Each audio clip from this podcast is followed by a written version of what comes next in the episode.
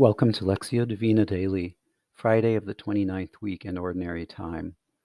Jesus said to the crowds, "When you see a cloud rising in the west and say immediately that it is going to rain, and so it does, and when you notice that the wind is blowing from the south, you say that it is going to be hot, and so it is. You hypocrites, you know how to interpret the appearance of the earth and the sky. Why do you not know how to interpret the present time?"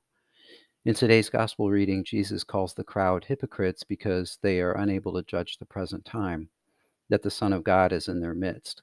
Yet, in Jesus' words is a kind of encouragement. "You are smart enough to read events in the natural world," he seems to say.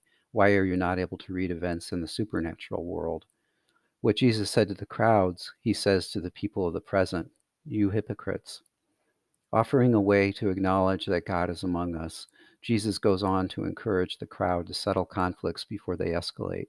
And in the first reading, Saint Paul provides a means of bringing peace in his letter to the Ephesians. "I, a prisoner for the Lord, urge you to live in a manner worthy of the call you have received, with all humility and gentleness, with patience, bearing with one another through love, striving to preserve the unity of the Spirit through the bond of peace.